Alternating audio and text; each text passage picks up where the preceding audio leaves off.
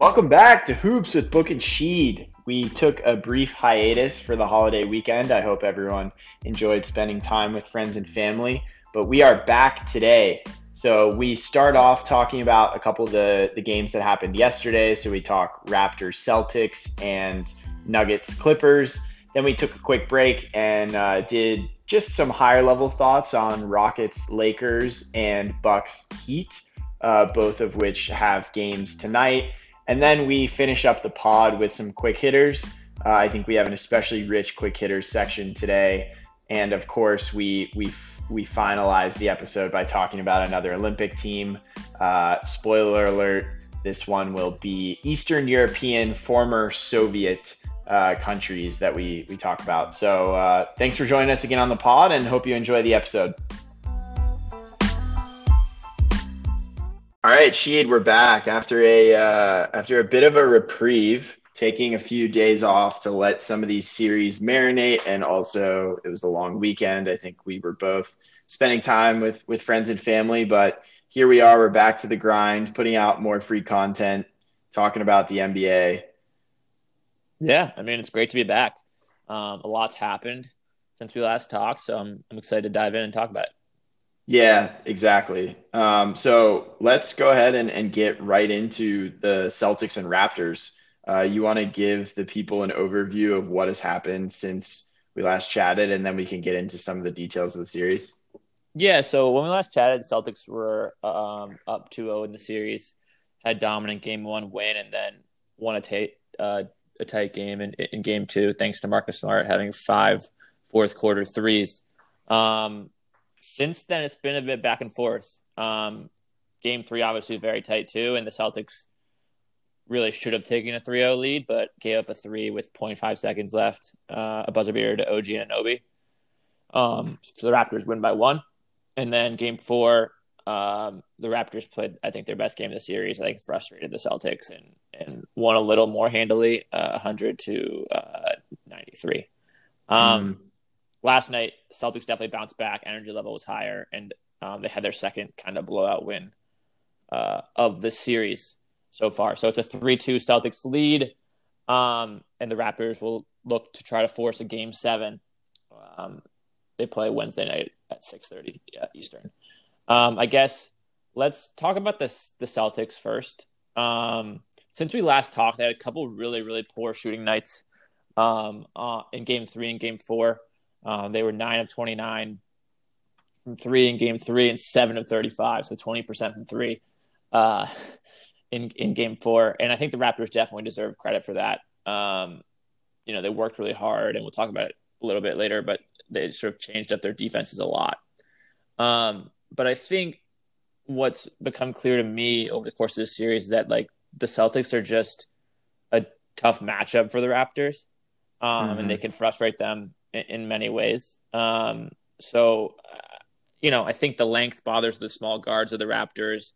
I think that the ISO um, scoring threat and creation from Kemba Walker and Jayson Tatum is tough, and and really they've had two dominant wins, and uh, they they still you know they shot thirty four percent from three last night, so it wasn't like they just made all their shots. I think they just have been getting a higher quality shot than the Raptors, and the Raptors need to sort of muck up the game as much as possible just to just to stay involved. I guess what have what have you seen um, recently uh, in this series?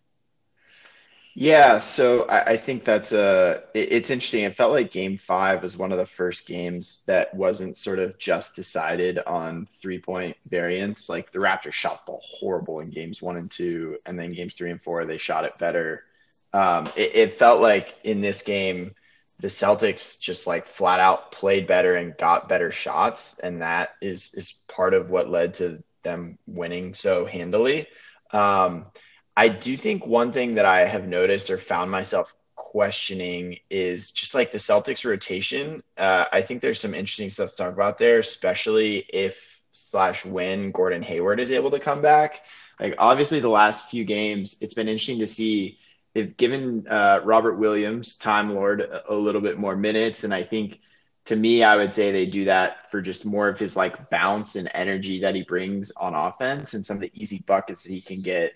Um, beyond that, they have really been cutting down the minutes of their bench, aside from Wanamaker, who played, I think, 28 minutes in game five. Um, so their rotation and kind of how short it's been, aside from like some injected Time Lord minutes, is something that I've found interesting. Yeah, it's interesting. I think they have so many different ways they can go with things because besides, you know, the fact that they do need some backup center minutes behind behind Theis, and they can do go different. You know, they have different options there. Um, you know, at the other spots one through four, they have enough uh, enough size and depth that they can basically play whatever position they want off the bench and just shift people around.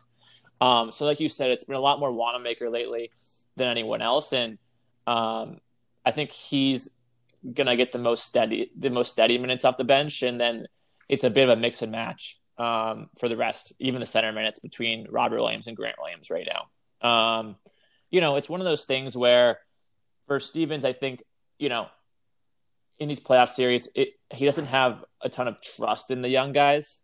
Um, and so you'll see Robert Williams will, will, have an amazing quarter like he had in game two or three, and then maybe he'll get benched later um, because, you know, he's not exactly, even though he's a shot blocker, he's not as disciplined defensively as Theis or Grant Williams is guarding centers. Um, and so it's, it, you know, it's a bit of a mix and match, but I think for Stevens, what he's realized is he's going to try to keep four of his five stars on the floor for about as much time as possible, um, and and then sort of find a solution um, from there.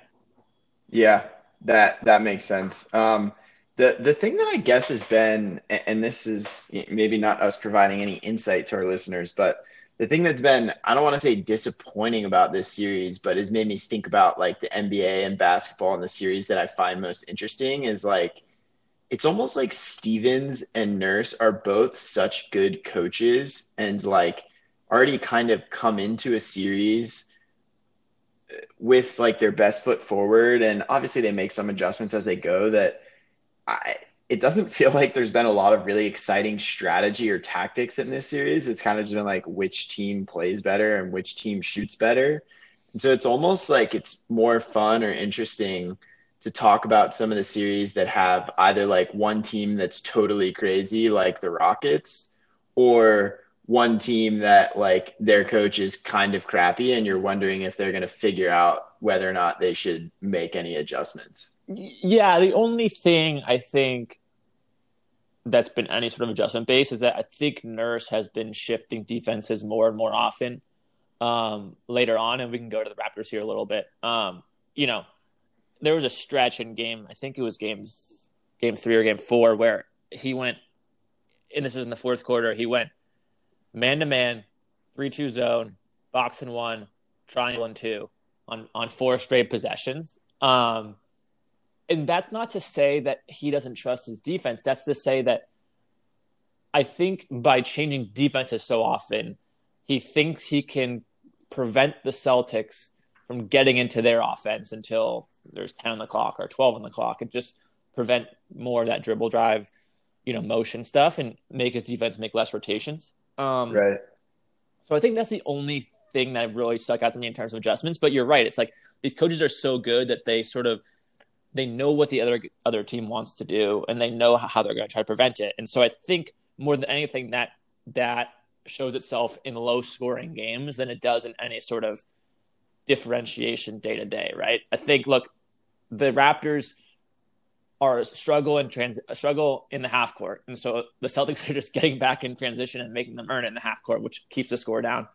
And the Celtics, you know, like to get into ISO scoring, um, you know, situations and like to move the ball around. And I think that the Raptors have been mucking that up and have been sort of making it tough to dribble drive and enforcing tougher shots to the Celtics, which creates more misses and et cetera. So I think, like you said, both coaches know what they're trying to accomplish and know what the other coach is trying to accomplish so well that it just results in instead of having in game to game adjustments, more just like defenses playing better and defenses being more effective, I guess, versus you know some other series we see.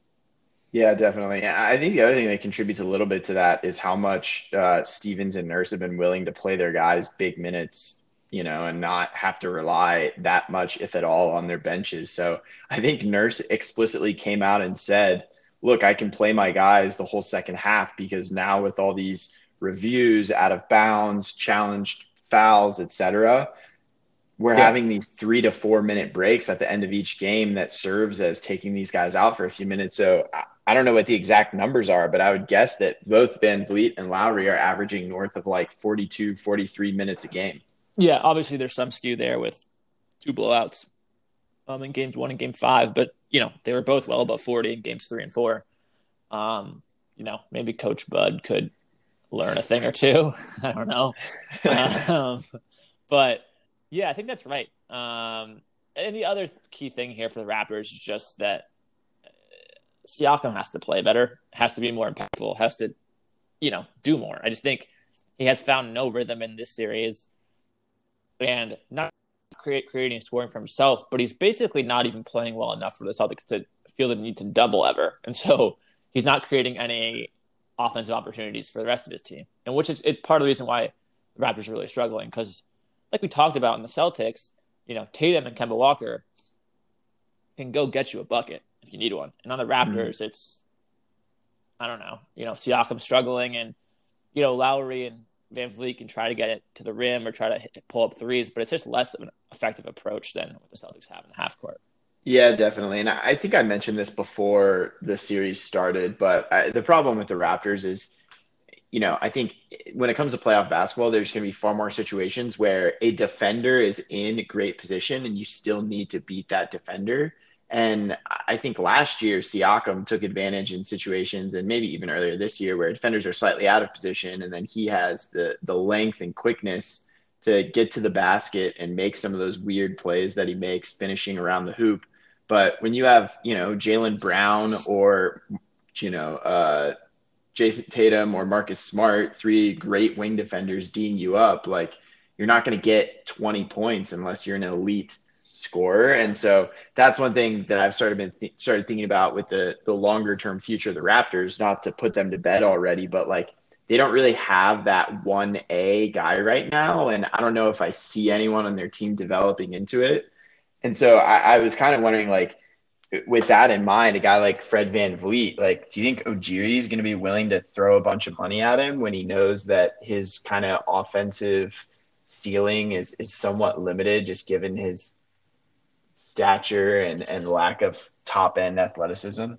Yeah, I would guess not, just because I think uh, we talked about this briefly offline. Like, I, I think Toronto's hopeful to be involved in the Giannis sweepstakes, especially that, that, that are looking more likely now. The Bucks are really struggling, so this mm-hmm. that'd be next offseason, twenty twenty one, um, and they have a lot of cap space if they don't sign anyone long term. So I could right. see Ujiri trying to throw a, like a big, a big one year deal at VanVleet, but again, like you said, like it doesn't really seem like and this is a good team and Nurse is a great coach and, and all that, but it doesn't really seem like they're really a true like NBA title contender right now. I mean, they could definitely win. I mean, I guess not out of the question, but like I'd expect there to be a better team next year than there is right now. Like this is probably the softest the top of the NBA has been in you know a long time. Obviously before the Warriors.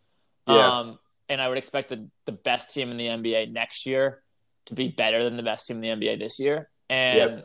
the Raptors, even if they re-sign VanVleet, aren't really going to be better because even if you expect marginal improvement from OG and Siakam, right? Lowry's another year older. You know, both Gasol and Ibaka are free agents. They can maybe come back on one year deals, but like again, they're getting older. So, you know, they could maybe be as good as they are right now. But like you said, there's no real upside to it. Um, and Ujiri's proven himself to be a very, very aggressive GM. Mm-hmm. And so I would imagine that he will try to keep VanVleet, but on a one year deal or a two year deal where he feels like he could get off the money if he needed to by giving up a pick or, or whatever. But I think right. he really wants to keep his options open um, for 2021 free agency. Yeah, no, that makes sense. Um, I definitely have some thoughts there, but we'll save it for potential Raptors offseason preview. So uh, before we move on to this next series, any final thoughts on Celtics Raptors? Anything for people to watch out for in game six? Yeah, I would just say the Celtics, I think, have proven themselves to be a better team in this specific matchup um, through five games. But by making a mistake and giving up a game winning with 0.5 seconds on the clock, they've given the Raptors life, right? So I wouldn't put it out of the question that the Raptors can get back in, force a game seven, and anything can happen in game seven. But, you know, I think the Celtics have proven themselves to be a better team in this matchup. So I would be a little surprised um, if the Raptors won. But again, you know, there's there's always you know it's a small sample size in a seven game series. So you, you know the Celtics have outscored the Raptors by you know 35 points and like they're outscoring by like seven points a game, but it's a three two series mm-hmm. because Raptors have been able to pull games out. So uh, you never know. Um, I think obviously game six will be closer, energy level will be higher, and, and Lowry will try to put a stamp on it. But you know, it should be a great game. And these games are fascinating, like you said, just because there's so much, you know, intense defense and, coaching going on. Yeah. I think the thing I look at if I think back to the games that I've been watching out for is can the Celtics get a plus offensive performance from someone that is not Tatum or Walker? I think unless those guys are having horrible games, which like Kemba had one of them, you're going to expect those guys to get their buckets. And if you look at the games that the Celtics have won, it's where Marcus Smart goes off for 20 or Jaylen Brown goes off for 27. So I think if the Celtics have a non Tatum, non Kemba guy who cooks a little bit and gets them some outsized production, they just have too much scoring for the Raptors to be able to keep up. So that's what I'll be keeping an eye on. Yeah, I mean, should be fun.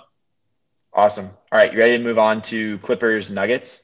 Yeah, let's do it. Um, so this is a series we actually we haven't talked about at all yet.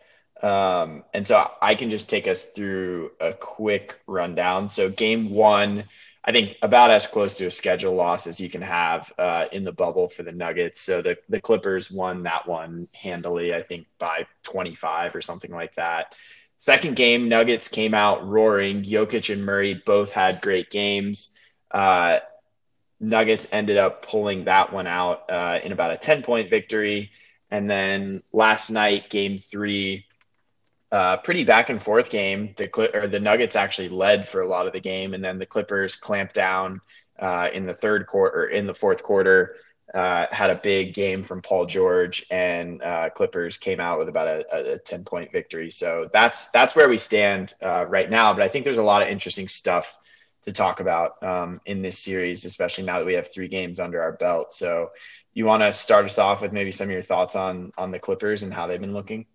Yeah, uh, we talk about this a lot in the Clippers Mavs series, but they're just so talented that I think it could be frustrating at times to watch them because, and look, they're up to one in this series, so I guess I'm kind of nitpicking, but like they just don't try very hard at times. And it's like kind of mm-hmm. weird to watch because like this is the NBA playoffs. Like you're in a one-one series, not like you're up 3-0 and like you're gonna give the Nuggets a game because you don't really care that much. But like I don't know. And it, speaking, you know, specifically about game three, like they were down 57 45, I think, um, with three and a half minutes to go in the, in the second quarter. And they were mostly down because they were getting beat down the floor for like dunks off, like off of dead ball turnovers or like complaining to the refs giving up wide open threes, like doing all sorts of stuff where it's just like, this is the playoffs. You, you know, I think they have a huge talent advantage here over the Nuggets, but like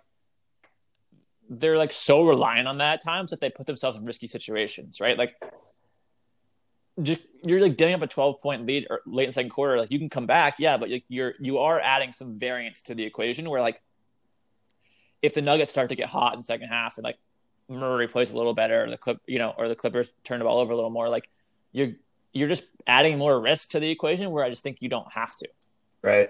Yeah, it seems like there have only been two exceptions to that general lack of energy and enthusiasm, and that is Pat Beverley and uh, the Clippers when they're complaining to the refs. Yeah, and Pat Beverley needs to chill a little too. I mean, he got he got he got ejected in game two. He like was aggressively asking Doc Rivers to like challenge a ball that was out of bounds off the Nuggets with like four minutes into the game, and Doc's like, Pat, there's it's four minutes into the game. Like I'm not going to challenge it just so it's our ball side out instead of the Nuggets ball side out. Um, so you know, it's interesting though. I think you know when Morris plays well, Pat Bev plays well, they're really rolling, and the offense is so hard to defend. Um, you know, Kawhi's obviously incredible, and and playoff P is back after his early struggles against the Mavs. Uh, you know, he had a hor- he had a horrible start to this playoffs, but he's been playing pretty well lately. Um, but it's interesting. I think specifically in this series, again, I'm not sure I love all the Harrell minutes. I just feel like Jokic is too big for him. He like doesn't provide much on the offensive end. I'd be more intrigued to see them go with like JaMychal Green and more floor spacing on offense. Um, and space Jokic out to the corner or to the wing or play Morris at center and double because they pretty much have to double anyway when Harrell's in the game. Like Zubac has a little bit of a chance of defending one on one. He's not gonna he's gonna foul a lot. He fouled out today in 22 minutes, but like, uh, you know, even with Harrell on the floor, it pretty much needs to double. So I would almost just like play Morris at center or, or Green at center because you have to double anyway, and then play for more offense. Mm. Um, but yeah, again, I think the one interesting thing I was going to say there is uh, it seems like the Clippers are definitely deep, but they don't have like they have two really amazing two-way players, and then after that, there's like a big drop off unless Marcus Morris is playing really well. Like Lou Williams and Harrell, when they're on, are great offensive players, but Lou Williams is always going to be a bad defensive player, and I think Trez is, you know, probably not going to be more than average. And I think, especially since he's been back in the bubble, he has not been good. And so then it's like, okay, you have Paul George and Kawhi, who are obviously both elite. But then if you're trying to play two way guys beyond that, it's like Patrick Beverley, Morris, who's pretty good, and then either like Zubac or Landry Shamet. Um, so uh, that's one thing that's interesting to me is like, how do you shot clocks running down? George and Leonard can't get a look, like who's going to create a shot or get a be able to get a shot? Um, I don't know. Sorry, a bit of a, a bit of a rambling piece there, but I don't know if you have any thoughts in response to that. Yeah, I mean, it's an issue with a lot of teams, right? It's like you just have offensive options and defensive options. Um, you know, I think Morris can do a little bit of isolation work and you know the mid range, and then obviously Lou Williams is able to get shots off. But again, like you said, it's a defensive issue.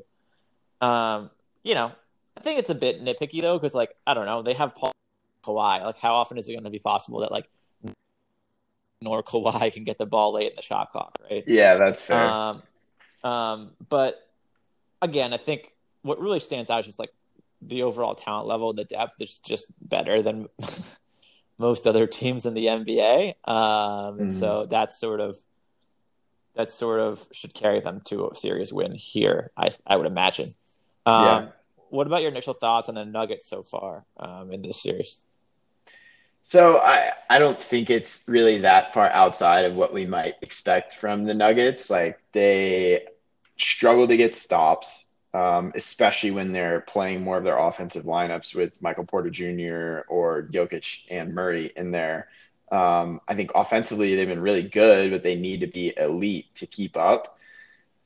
The other thing that hasn't completely surprised me, especially given who's covering him a lot of games, is seeing Jamal Murray come back to earth a little bit. So, especially in game three, you know, he was only five of 17 from the floor for what I think 14 points.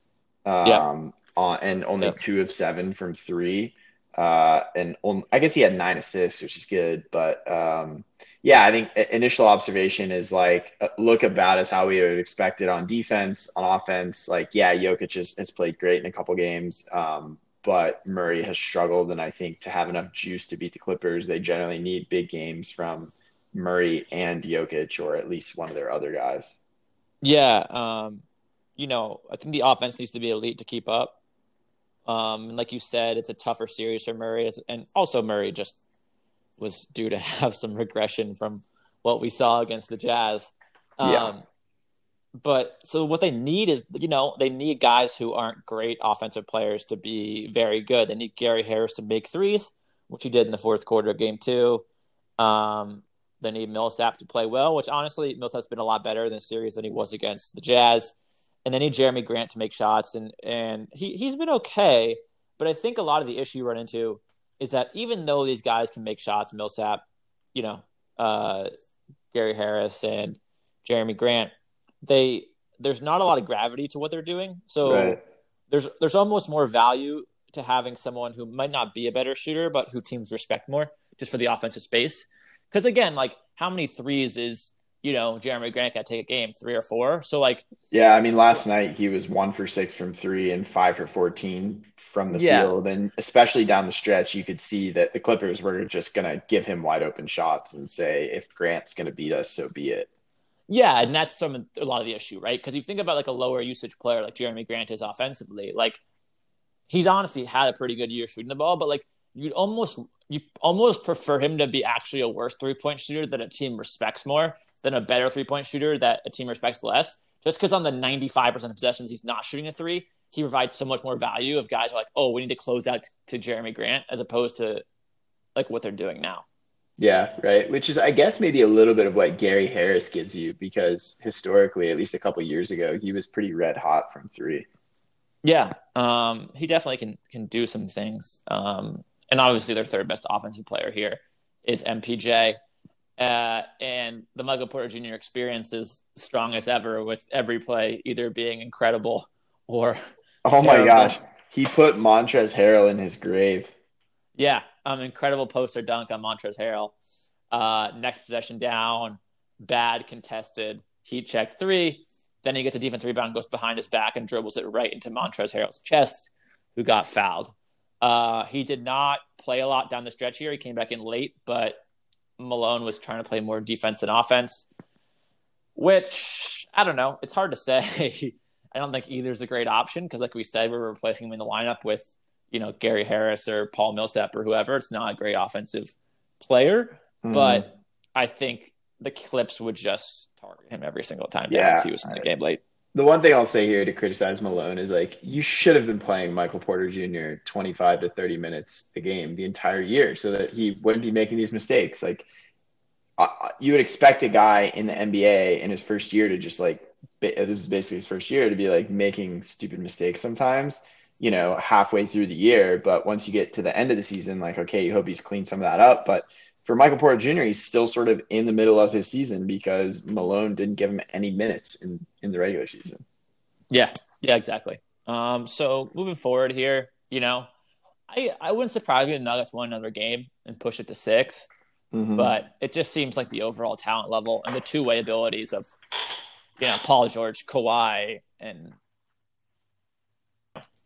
it just like seems like it's going to be too much for the Nuggets. Yeah. Any anything on Jokic you want to say? We haven't really talked about him. Um, I mean, I guess it's kind of just like he's been doing his thing, like going at the small guys. Yeah, I mean, he's very good. I guess is what I would say. Uh, I think his energy level, honestly, defensively has been better, but um, and it's not a horrible matchup for him defensively, just because I don't think Zubac or or uh, Harrell is going to kill him. But he obviously is just such a factor offensively that you know making the right play, making shots, making amazing passes. He's just a, really fun to watch. Yeah. Do you think as a Serbian, he's talking some trash to Zubac when they're down on a block? Uh, Zubac is he's Croatian, right? Yeah. Is he? I thought he was Serbian. I don't know. We did oh, are they both Serbian? Are they teammates? I got, it's a it's a quick Google away. Let's see. Croatian, yeah. Oh wow. Yeah, they probably hate each other. Former eighth grade geography B champion, not to brag. Um, wow. uh, yeah, there's there's got to be some trash talk going on down there. Um, all right, so Nuggets Clippers, we have game four uh to not tomorrow, sorry, Wednesday. Yeah, my if you want my prediction, it would be that the Clippers come out and are pretty energetic in game four, win that one. Uh, then they relax a little bit in game five when the Nuggets have their backs against the wall, drop that one, and then take care of it in game six. Is that um, is that is that gambling advice for the listeners, or is, is that not gambling advice? Uh, it is explicitly not gambling advice because I don't gamble. But if I did, that's what I would do. All right, sounds good. All right, let's take a quick breather before we talk about Rockets, Lakers, and Bucks, Heat, and then get to our quick hitters. Great.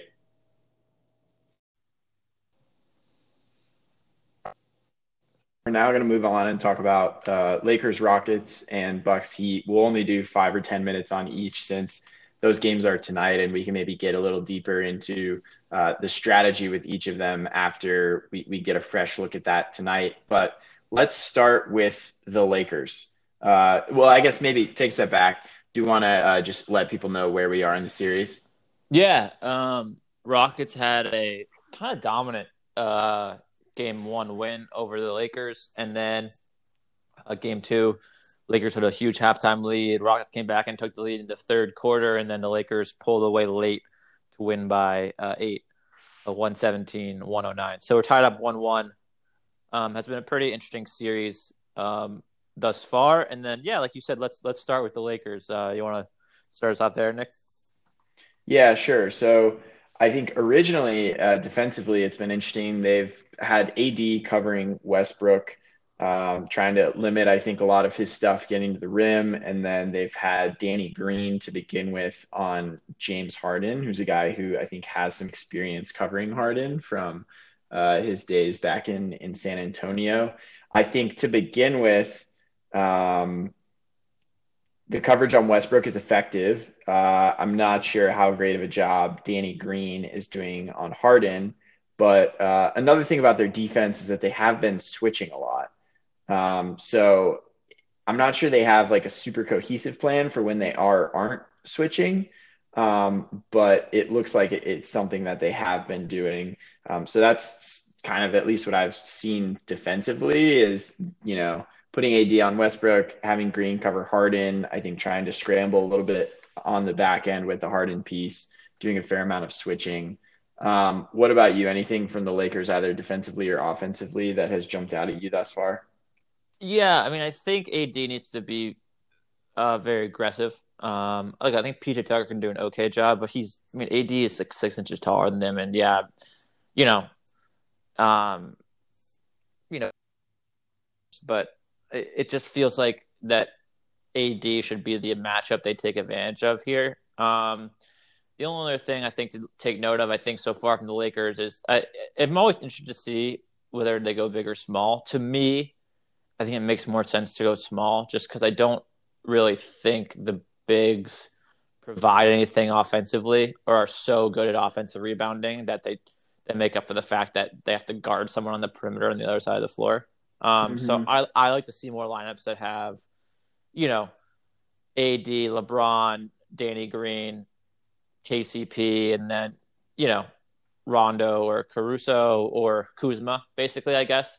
Yeah. Or, you know, or even Markieff Morris, who had a big game too. Um, like those seem like they have more of the potential to be difficult guards for the Rockets than you know just AD and Dwight Howard just trying to dominate the offensive glass as like your offensive strategy, and then Dwight Howard to guard whoever, like PJ Tucker in the corner or you know Danuel House or whoever on the Rockets. It just doesn't really seem like a huge series for that.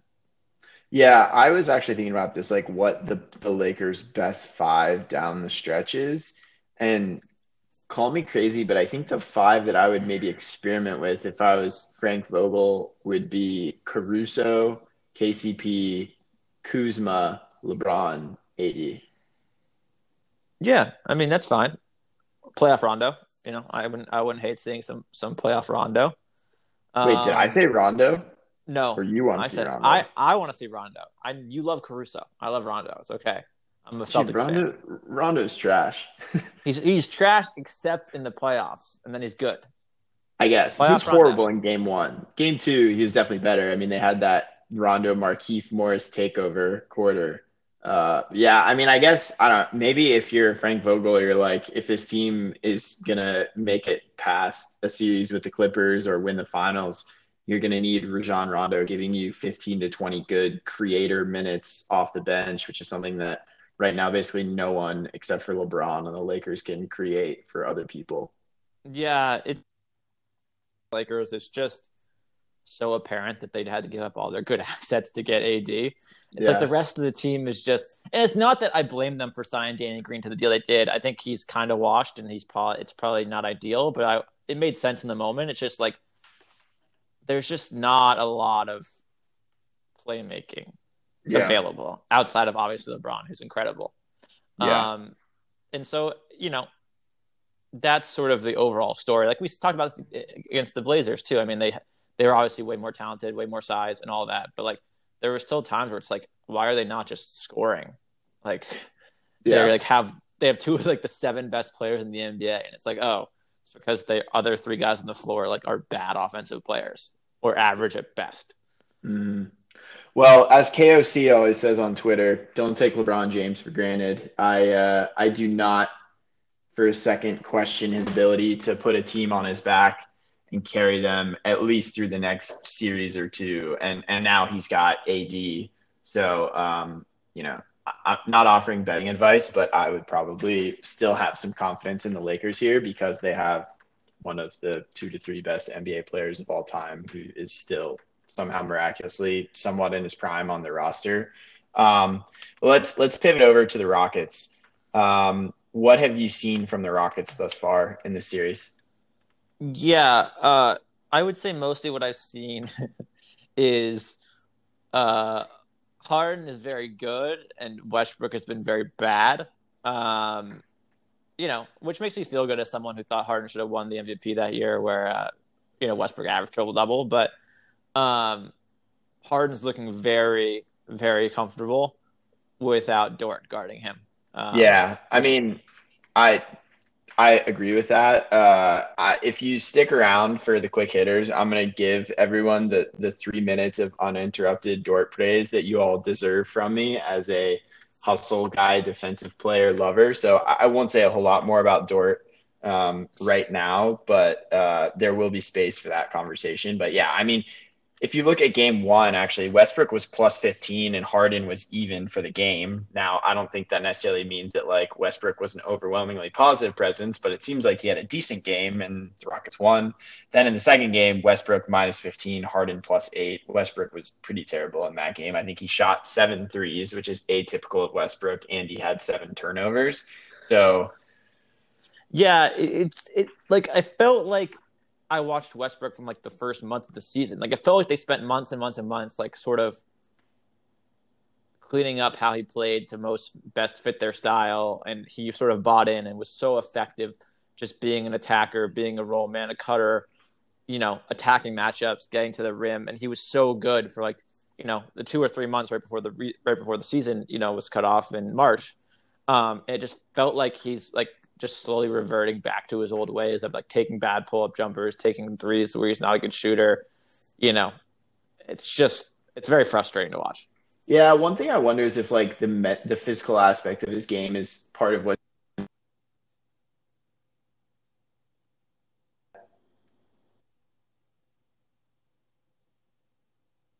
As a, hey, sorry, can you hear me?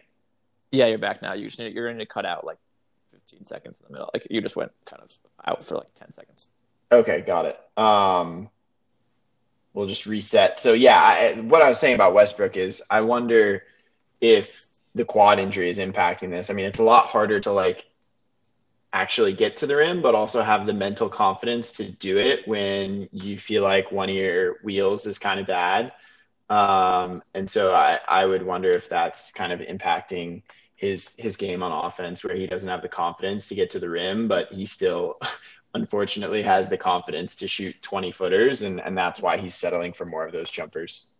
Yeah. Um, I guess the last thing here in the Rockets um, is it, it really felt like they could have gone up 2-0 um, on Sunday night. Um, they made 21 threes. They shot well you know, if they had an average Westbrook game, I think they would have won. So that's unfortunate because I think there will be games like you know the Rockies. There's a lot of three point variance. Like there will be games where they shoot poorly, and they'll definitely lose those games. So um, I think it's a missed opportunity for them. But I think it's just this seems like a series that that you know will likely go six, at least six, maybe seven. Yeah, I agree with that. All right, we'll we'll save more in depth discussion on that series for after uh, Game Three, which is being played tonight. So let's pivot over to Bucks Heat. Um, I think this is another one where we're just gonna touch on it quickly. We actually haven't talked a lot about this series, uh, but given the fact that what I think is Giannis playing tonight or no? I think it's questionable. They said it seems pretty similar to what he did before Game Four. So he did play in Game Four, obviously, but re-injury risk seems high. So I think it's pretty up in the air right now. Got it. Okay, so yeah, to, to give people an idea, this series uh, is 3-1. The Heat went out and took a commanding 3-0 lead. Uh, Bucks came out screaming at the beginning of Game Four, especially Giannis.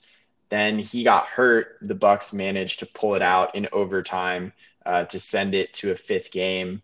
Um, but I think if you're the Heat, you're probably feeling pretty good about your chances uh, down the stretch here. And I honestly, a lot of the national conversation has already pivoted away from what is interesting about this series. What are the Heat doing? How are the Bucks going to adjust to, you know, questioning Giannis and questioning the future of the Bucks. Um, before we get to all that, uh, thoughts on just like the basketball that we've seen thus far? Look, I think the Heat are a bad matchup for the Bucks. I think there's obviously there's some sort of shooting variance. And I think the Heat role players are playing with more confidence than the Bucks role players. Mm-hmm. Um, and I think this would have been a really tough series regardless. But I, it's just like Coach Bud just makes no adjustments. Like there's just never like Giannis went out and they were better with Giannis out because they did something besides give Giannis the ball and not move on the perimeter. Right. Like, it's not Giannis's fault. Like it, it, it really isn't. Like he like they need to run stuff to get him in different situations or use him as a screener and then get the ball or whatever instead of just giving him the ball 30 feet in the basket top of the key. And like yes, he has some limitations to his game. Like he doesn't shoot the ball well, etc. And he's like he can get to the rim even if you give him the ball top of the key 30 feet away. But like they have no they didn't run anything to create any space for him to operate any of the first three games and he was like kind of pissed off and dominated the first quarter and a half of game four. Um, but then once he went out, they like did stuff. Like they ran pick and rolls with Middleton. They had, you know, Donte DiVincenzo cutting off the ball for layups. They had George Hill relocating on the perimeter for threes. Like they just played with more energy offensively, I guess. Um, right. And, and, obviously, part of this is a Heat letdown because Giannis was out. I'm not saying that they can compete with the Heat, they won't if Giannis doesn't play. Um, you know, the rest of the series or whatever.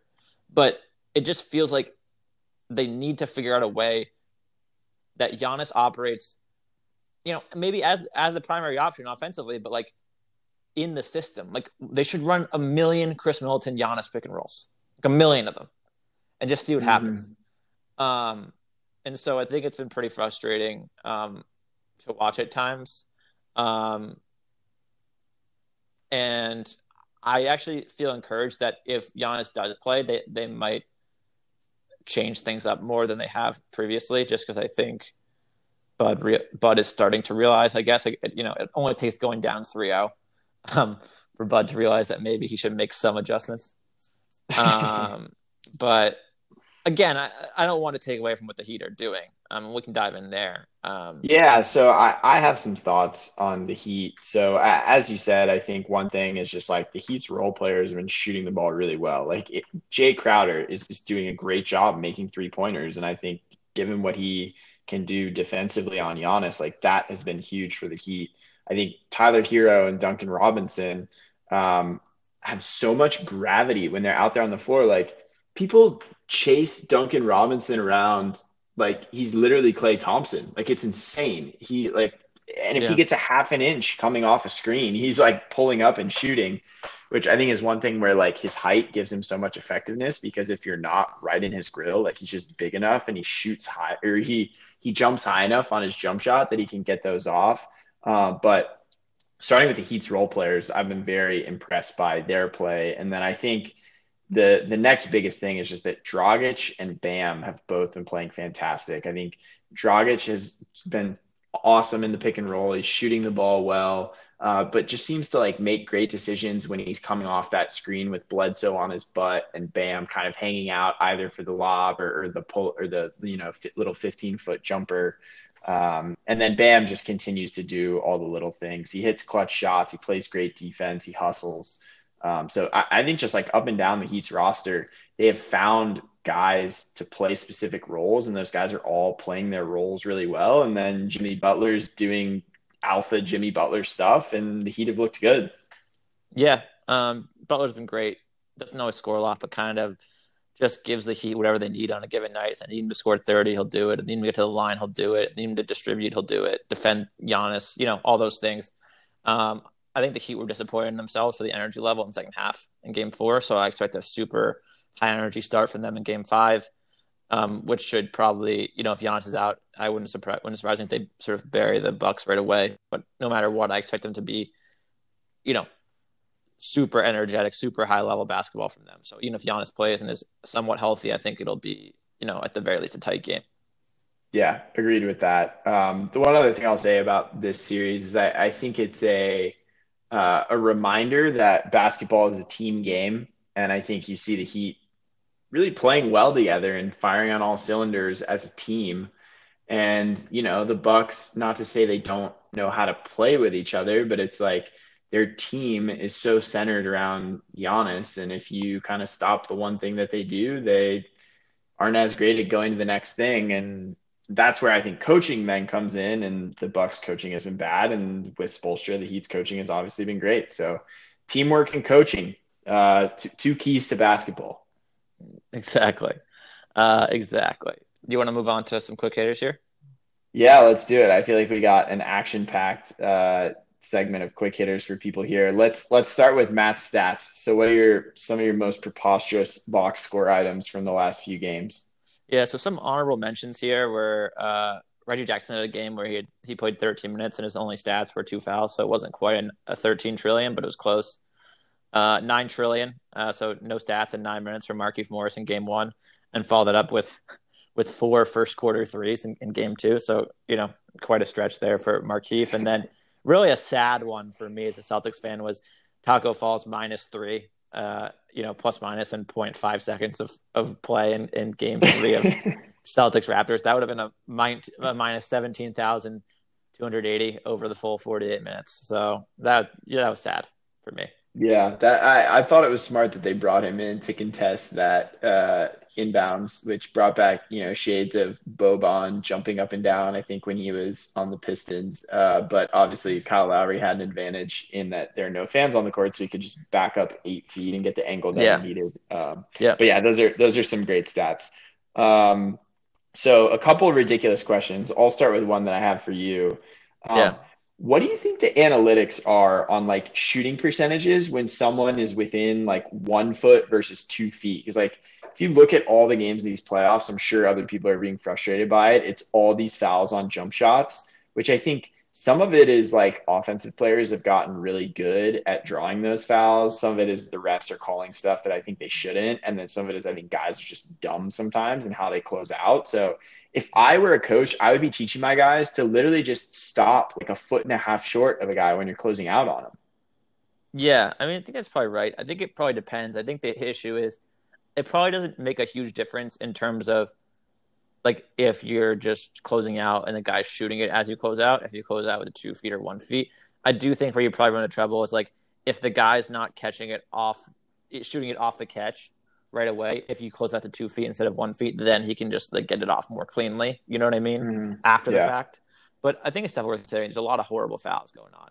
Uh, yeah, reaching in, getting people hitting the wrist, etc. Yeah, um, we do have our analytics expert coming on soon, so maybe we can ask him about that. That should be a great question um, for him. And then you know, as is on brand here for the podcast, you're asking smart basketball questions, and I'm asking just random things I noticed uh, during the game. So I guess my question for you is: do you think throat lozenges would help Doc Rivers? It was the first. it was the end of the first quarter interview, and he like didn't have his voice, and it's like I don't really get it. Like, like he's loses his voice every time, every game, and it's like 12 minutes in. How much yelling can you possibly do in the first 12 minutes of a game? It's also it's not like he's the only NBA coach that yells. I think some yeah. of it might be a bit, but that's that's a great question. It, that would honestly, if you were Doc Rivers marketing guy, that would be such a good idea is to reach out to like throat lozenge companies and be like, hey, do you want to uh, do you want to sponsor Doc Rivers? That you could you could get a great commercial yeah. that. I mean, also, do you want to sponsor our podcast? Yeah, exactly.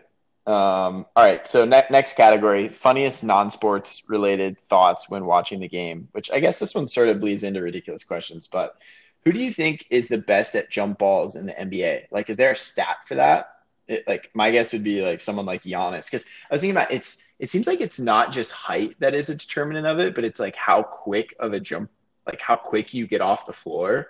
And probably some of it is like experience too. So like I think Bam and Brook Lopez, like Brook Lopez is taller, but Bam is like such an athletic leaper. Like who yeah. Uh, somebody's got to keep know. track of this, right? Yeah, I would imagine Bam's very good. Giannis is very good. like sort of athletic shot like shot blocker types would be good. AD. Like, like yeah, AD would probably be good. Like I imagine Robert Williams would be good if he did a lot, a lot of jump balls, just like super quick jump guys who have long arms and are pretty tall. But um, I don't know. But like it's weird because like even guys who are like Marc Gasol is like pretty good, even though he's like doesn't really jump anymore. So I don't really know. I I, I did not uh, participate in a lot of jump balls in my basketball career, so I can't really tell you what like the technique is of how It looks like they all them. get they get it they get the ball when it's on its way up. So it's like it's not like these guys are jumping six feet off or like whatever, that's an exaggeration. Yeah. Two feet off the ground to get the tip. It's like it happens really fast. Uh, that may be another question for an analytics expert if there's a data set that we could look at. Yeah, I like that. Uh, my funniest non-sports related thought uh, was Paul George like kind of shaved his beard, but like didn't shave it all the way, and looks very weird. He, like he looks weird with like a very short beard as opposed to his like normal, more full beard. Yeah, that not a hairline, but another great uh, hair observation. Yeah. Iggy, So Iggy, Iggy's hairline is still a disaster. I notice it every time it comes in the game.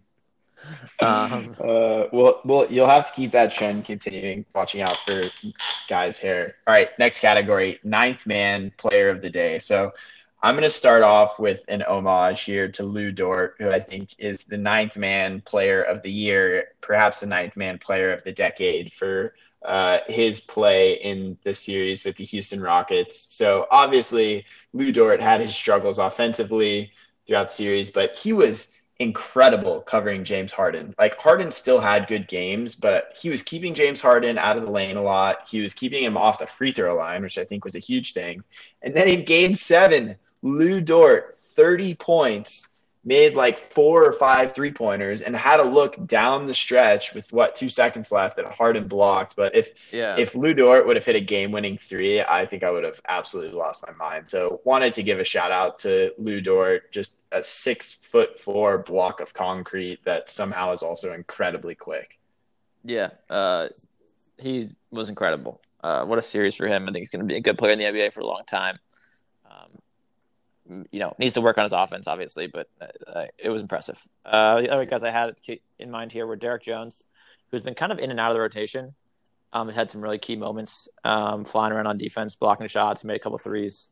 So he's been really good for the Heat. And then Brad Wanamaker uh, is not only a ninth man, I guess. I think ideally he would be more of a ninth man, but because of the Celtics' injuries and depth issues, he's more like the sixth man. But he had, he had he had 15 points in Game Five. Um, he also like doesn't he like doesn't jump. He's like kind of like very old man game for like a.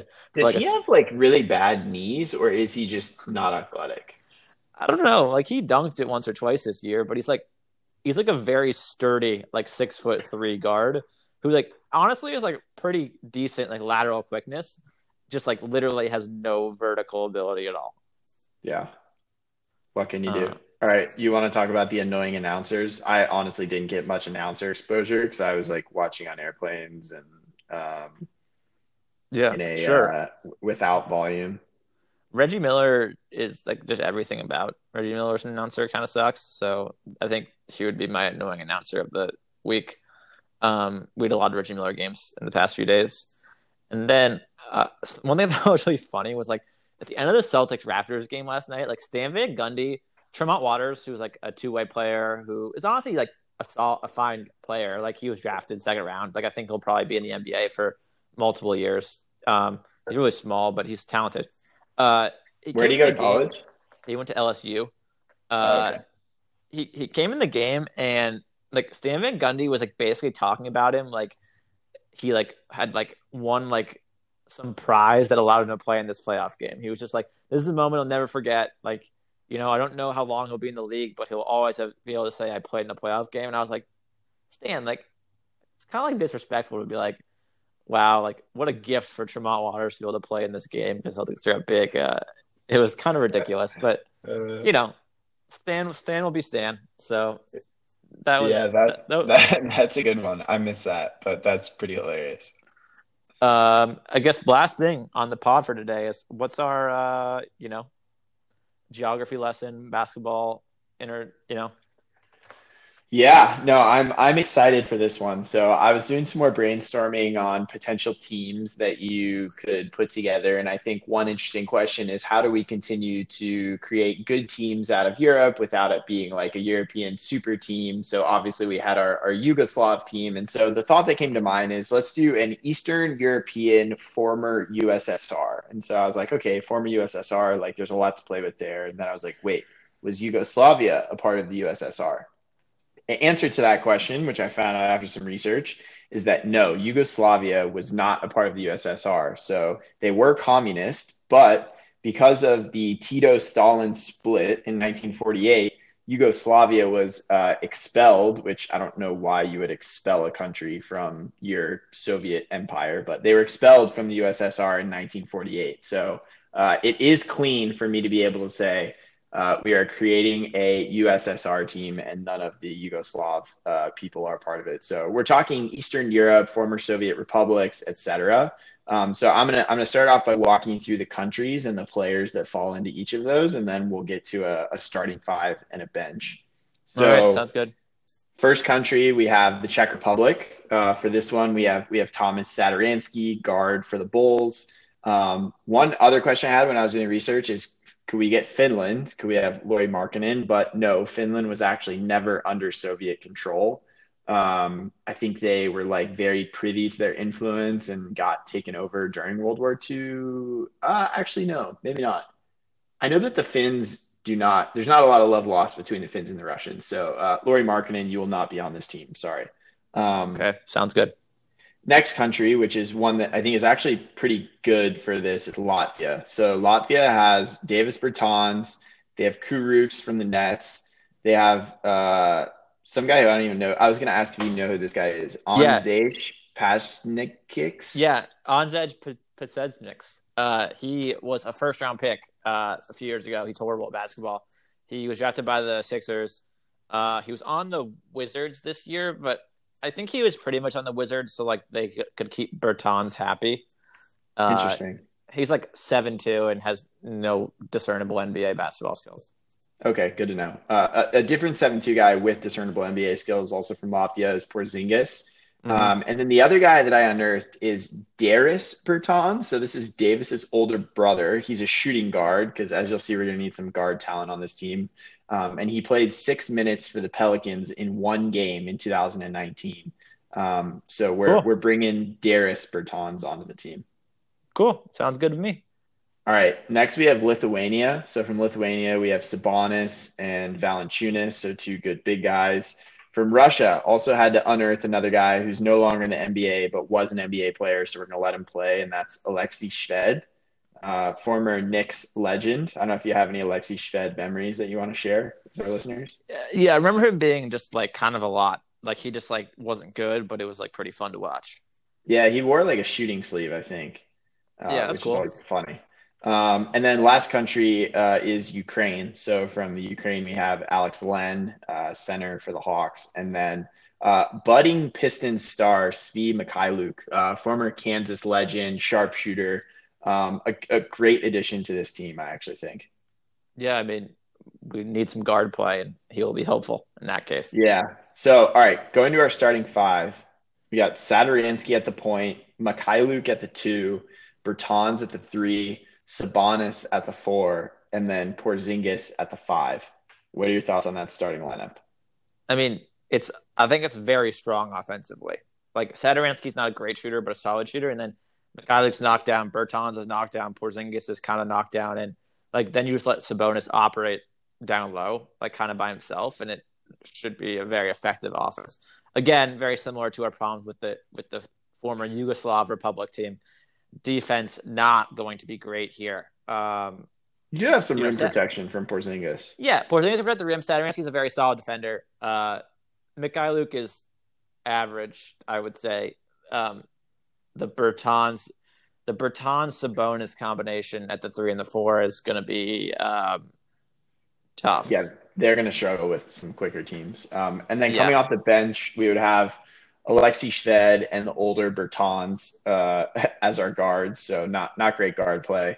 Uh, as like a, a wing, and then Valanciunas uh, as a big man, and probably not going to give many minutes to Len, but I put him on there. So yeah, my, my thoughts were tons of shooting, not as much ball handling or defense as you want. Probably a great passing team.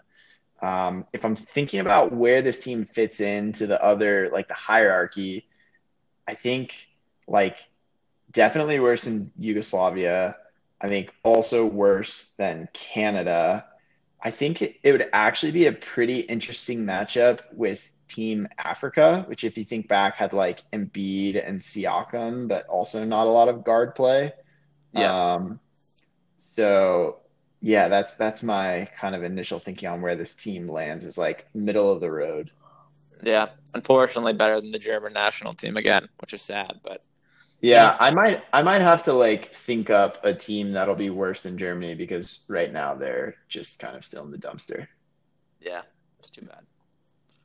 All right. All right. Any any uh, parting thoughts for the listeners before we sign off for the day? I guess uh, we're gonna try to put out a pod maybe tomorrow, uh, yeah, talking about yeah, talking about Lakers, Rockets, and and Bucks, Heat.